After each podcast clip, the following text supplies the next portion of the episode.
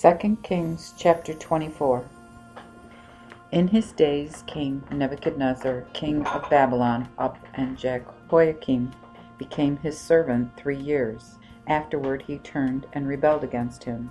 And the Lord sent him bands of the Chaldeans, and bands of the Aramites, and bands of the Moabites, and bands of the Ammonites. And he sent them against Judah to destroy it, according to the word of the Lord, which he spake by his servants the prophets.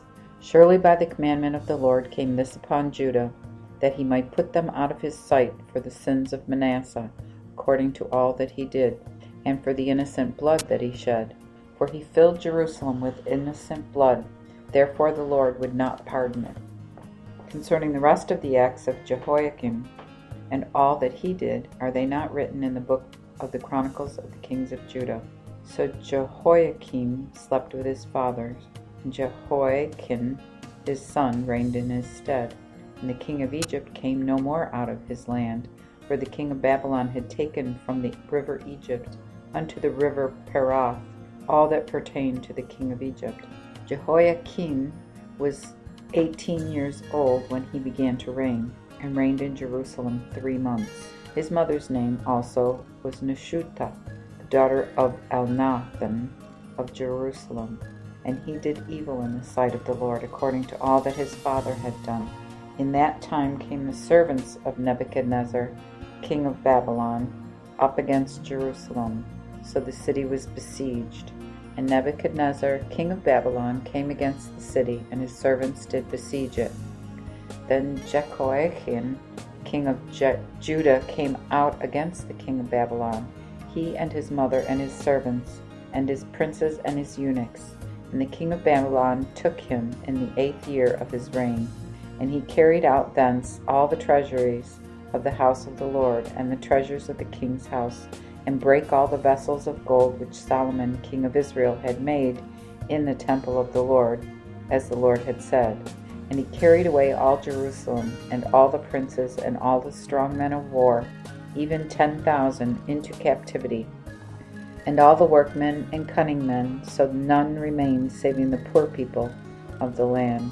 And he carried away Jehoiachin unto Babylon, and the king's mother, and the king's wives, and his eunuchs, and the mighty of the land carried he away into captivity from Jerusalem to Babylon, and all the men of war, even seven thousand, and carpenters and locksmiths a thousand, all that were strong and apt for war, did the king of Babylon bring to Babylon captives. And the king of Babylon made Mattaniah, his uncle, king in his stead, and changed his name to Zedekiah. Zedekiah was one and twenty years old when he began to reign, and he reigned eleven years in Jerusalem. His mother's name was Hamutal, the daughter of Jeremiah of Libnah, and he did evil in the sight of the Lord, according to all that Jehoiakim had done. Therefore, certainly the wrath of the Lord was against Jerusalem and Judah until he cast them out of his sight, and Zedekiah rebelled against the king of Babylon.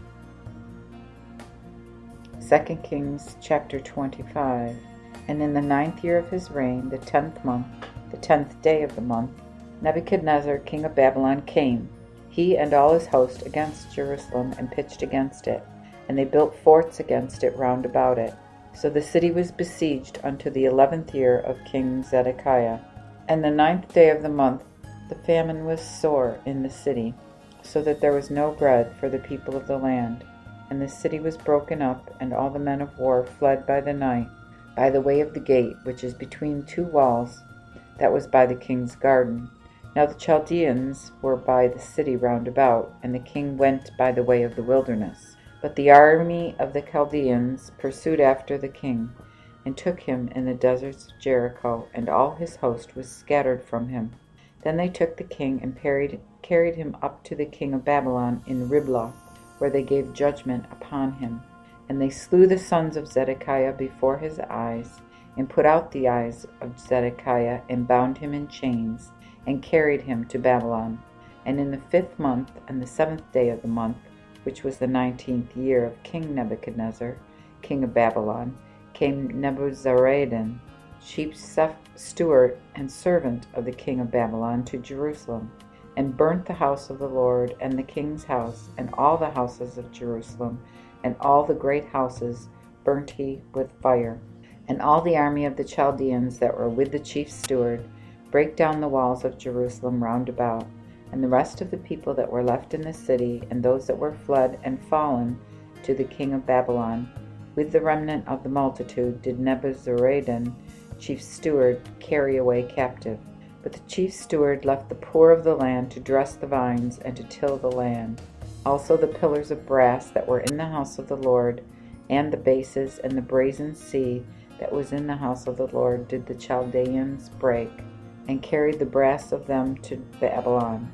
The pots also and the besoms, and the instruments of music, and the incense dishes, and all the vessels of brass that they ministered in, took they away and the ash pans and the basins, and all that was of gold, and all that was of silver, took the chief steward away, with the two pillars, one sea and the bases, which Solomon had made for the house of the Lord. The brass of all these vessels was without weight. The height of one pillar was eighteen cubits, and the chapiter thereon was brass, and the height of the chapiter was with network three cubits and pomegranates upon the chapiter round about, all of brass. And likewise was the second pillar with a network. And the chief steward took Seraiah the chief priest, and Zephaniah the second priest, and three keepers of the door. And out of the city he took an eunuch that had oversight of the men of war, and five men of them that were in the king's presence, which were found in the city, and Zophar captain of the host, who mustered the people of the land and the threescore men of the land, people of the land that were found in the city. And Nebuzaradan, the chief steward, took them and brought them to the king of Babylon to Riblah. And the king of Babylon smote them and slew them at Riblah in the land of Hamath. So Judah was carried away captive out of his own land.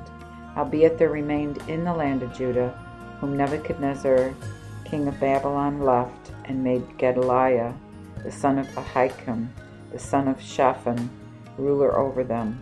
Then when all the captains of the host and their men heard that the king of Babylon had made Gedaliah governor, they came to Gedaliah, to Mizpah, to wit, Ishmael the son of Nethaniah, and Johanan the son of Kareah, and Zerahiah the son of Tanhumeth the Nethophite, and Jaazan the son of Maachathi, they and their men. And Gedaliah sware to them and to their men, and said unto them, Fear not to be servants of the Chaldeans. Dwell in the land, and serve the king of Babylon, and ye shall be well. But in the seventh month, Ishmael the son of Nethaniah, the son of Elishama, of the king's seed, came, and ten men with him, and smote Gedaliah, and he died. And so did he the Jews and the Chaldeans that were with him in Mizpah. Then all the people, both small and great, and the captains of the army arose and came to Egypt, for they were afraid of the Chaldeans. Notwithstanding, in the seven and thirtieth year after Jehoiachin king of Judah was carried away, in the twelfth month, and in the seventh and twentieth day of the month, Evil Merodach, king of Babylon, in that year that he began to reign, did lift up the head of Jehoiachin king of Judah, out of the prison, and spake kindly to him, and set his throne above the throne of the kings that were with him in Babylon, and changed his prison garments, and he did continually eat bread before him all the days of his life.